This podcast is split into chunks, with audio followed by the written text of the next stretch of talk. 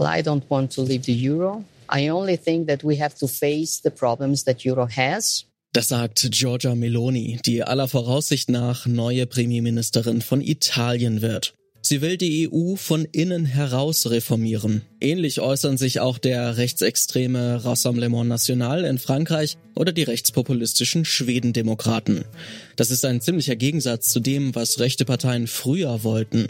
Vor allem raus aus der EU und zurück zum starken, souveränen Nationalstaat. So das damals gängige Narrativ. Warum hat sich das also verschoben? Warum geben sich viele rechte Parteien mittlerweile EU-freundlich? Das schauen wir uns heute mal ein bisschen näher an. Mein Name ist Lars Feyen. Schön, dass ihr mit dabei seid.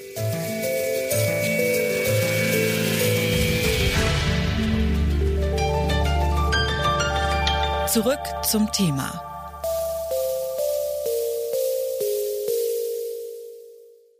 Bitte widmet eure Aufmerksamkeit unserem Werbepartner. Die Suche nach geeigneten Mitarbeitenden kann viel Zeit in Anspruch nehmen, muss sie aber nicht unbedingt, denn man kann sich helfen lassen.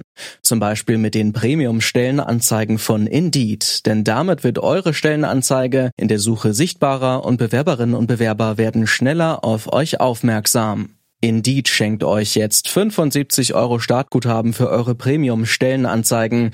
Klickt dazu auf den Link in den Show Notes. Es gelten die AGB. Austritt aus der Europäischen Union, Abschaffung der EU. Vor wenigen Jahren waren das einige der Schlagworte, mit denen rechte Parteien in Europa aufgetreten sind.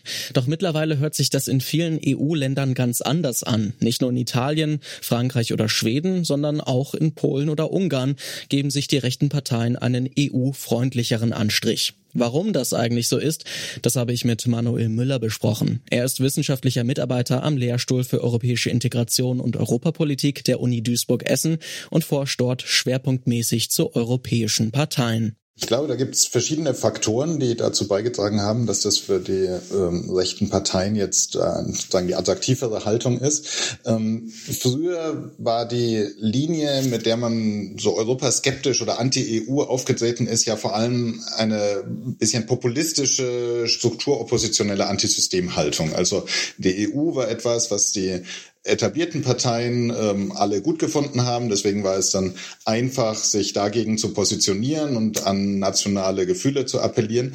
Das ist aber ein bisschen unattraktiver geworden seit äh, 2016. Diese Position in Großbritannien beim Brexit-Referendum einmal so richtig erfolgreich war, weil äh, sehr schnell danach hat man gesehen, dass so eine reine Anti-EU-Haltung, die dann auf den Austritt ausgelegt ist, eben zu sehr, sehr großen Problemen führt. Und äh, man hat damals äh, gesehen, dass kurz nach dem Brexit-Referendum in den ganzen anderen EU-Mitgliedstaaten die Zustimmung zur EU sehr schnell angestiegen ist, weil es eben so sichtbar wurde, mit welchen Problemen das verbunden ist. Und ich denke, das hat äh, stark dazu beigetragen, auch bei den rechten Parteien, ähm, dass man sich zumindest rhetorisch etwas anders aufgestellt hat und äh, eben nicht mehr den EU-Austritt äh, in den Mittelpunkt stellt, der eben bei den Wählerinnen und Wählern auch nicht so beliebt ist, sondern jetzt stärker die Idee hat, dass man Europa ja nach den eigenen Vorstellungen umformen möchte nach den eigenen äh, Vorstellungen umformen. Das ist vielleicht auch die Idee von Marine Le Pen. Die hat Anfang des Jahres gesagt, Je le dis d'autant plus volontiers que le Frexit n'est nullement notre projet. Nous, nous voulons réformer l'Union européenne de l'intérieur. Der Brexit ist nicht unser Projekt und das ähm, ist natürlich auch das, was Sie uns gerade schon erklärt haben mit den Folgen des Brexits, dass man sich da vielleicht nochmal neu aufgestellt hat. Ist das der einzige Grund oder gibt es da noch andere strukturelle Gründe, dass man sich vielleicht irgendwie anders zur EU positioniert? Ein anderer struktureller äh, Grund ist sicher auch, dass die rechten Parteien inzwischen auf nationaler Ebene in mehr Ländern es geschafft haben, an die Macht zu kommen oder zumindest in der Nähe der Macht. Ähm, diese Antisystemhaltung, indem man einfach ähm, populistisch also die EU komplett ablehnt, ist sehr einfach, äh, solange man nicht mitregiert. Aber wenn man dann in die Regierung kommt, dann ähm, wird man plötzlich Teil dieses EU-Systems. Die EU ist ziemlich stark konsensorientiert. Es ist schwierig, als Partei dort durch eine einzelne Wahl sehr viel Macht zu erobern. Aber gleichzeitig ist es auch sehr schwierig, Parteien auszugrenzen, die auf nationaler Ebene an der Regierung beteiligt sind, weil die dann eben immer im Rat bei sehr vielen Entscheidungen mitbestimmen und ähm, sehr häufig braucht man einen Konsens im, im Rat der EU. Das heißt, ähm, man kann dann rechte Regierungsparteien nicht mehr komplett ignorieren. Und das ist natürlich dann eine interessante Möglichkeit für rechte Parteien, dann auch selbst EU-Politik mitzugestalten, beispielsweise in der Migrationspolitik, ähm, wo man eben diesen identitären Nationalismus dann gewissermaßen auf europäischer Ebene ausleben kann, indem man eben dann die außereuropäischen Migrantinnen und Migranten als den ja herauszuhaltenden ähm, sozusagen Gegner ähm, definiert ähm, und eben sich dann für so eine Festung Europa oder wie auch immer es dann genannt wird einsetzt. Also das ist beispielsweise ein Bereich, in dem rechte Parteien dann ähm, über die nationale Regierung dann auch eine Möglichkeit haben, europäische Politik mitzubestimmen und das dann eben auch gerne mal nutzen.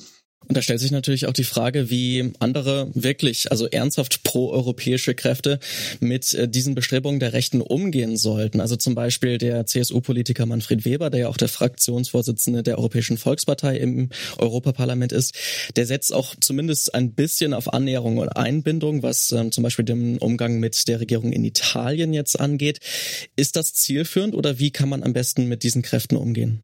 Es gibt ein großes Dilemma, da eben eine reine Ausgrenzung von rechten Regierungen sehr häufig nicht funktioniert, ähm, weil man dann nicht mehr vorankommt mit inhaltlicher Politik in anderen Fragen. Deswegen ist diese Einbindungsstrategie zielt häufig darauf ab, zu sagen, naja, wir brauchen die so häufig. Ähm, wenn wir die jetzt einfach nur ausgrenzen, dann bringen wir die am Ende dazu, dass sie immer mit Nein stimmen und dann bekommen wir gar nichts mehr gestaltet. Deswegen ähm, ist sozusagen die eine Perspektive zu sagen, wir müssen halt irgendwie dann doch auf die zugehen und dann in Fragen, in denen es möglich ist, ähm, zu einer gemeinsamen Position zu gelangen, dann eben auch miteinander reden und nicht das Tischtuch zerschneiden.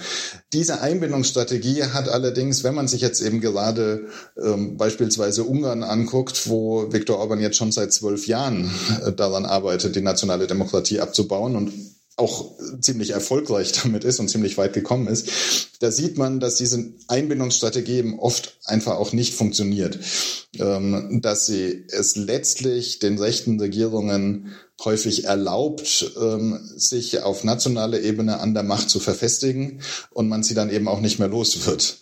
Das ist das große Risiko an so einer Einbindungsstrategie. Das heißt, am Ende steht man vor dem Dilemma, soll man kurzfristig kooperieren, um eben in einzelnen Politikbereichen voranzukommen? Oder legt man eine, eine harte Linie an, um eben die rechten Parteien möglichst einzudämmen und äh, ihnen nicht auf nationaler Ebene Aufwind zu geben? Dieses Dilemma ist sicher nicht einfach und ähm, man kann im Moment nur sagen, dass äh, die Strategie, die die EU in den letzten Jahren gefahren ist, sicher nicht erfolgreich war. Also dass diese Einbindung häufig die Lage eben langfristig verschlechtert hat. Es gibt also mehrere Gründe, warum sich rechte Parteien europaweit aktuell als EU-freundlich darstellen. Zum einen ist da der Brexit als Negativbeispiel. Zu groß sind die Probleme, die mit dem britischen Austritt aus der EU einhergehen. Zum anderen können rechte Parteien längst nicht mehr mit einer klassischen Antisystemhaltung allein agieren. Ihre EU-freundlichen Aussagen bedeuten aber nicht, dass diese Parteien und Politikerinnen und Politiker tatsächlich an einer europäischen Zusammenarbeit interessiert sind. Laut Politikwissenschaftler Manuel Müller zielen die entsprechenden Parteien auf etwas anderes ab. Ein Europa der starken Nationalstaaten, in dem jedes Land zuerst an sich denkt. Und das war's von uns für heute. An dieser Folge mitgearbeitet haben Lene Rügamer, Eleonore Grauwag und Alea Rentmeister. Produziert hat sie Andreas Propeller. Chef und Chefin vom Dienst waren Oliver Haupt und Nina Potzel. Mein Name ist Lars Feier. Ich sag Tschüss und bis zum nächsten Mal. Zurück zum Thema vom Podcast Radio Detektor FM.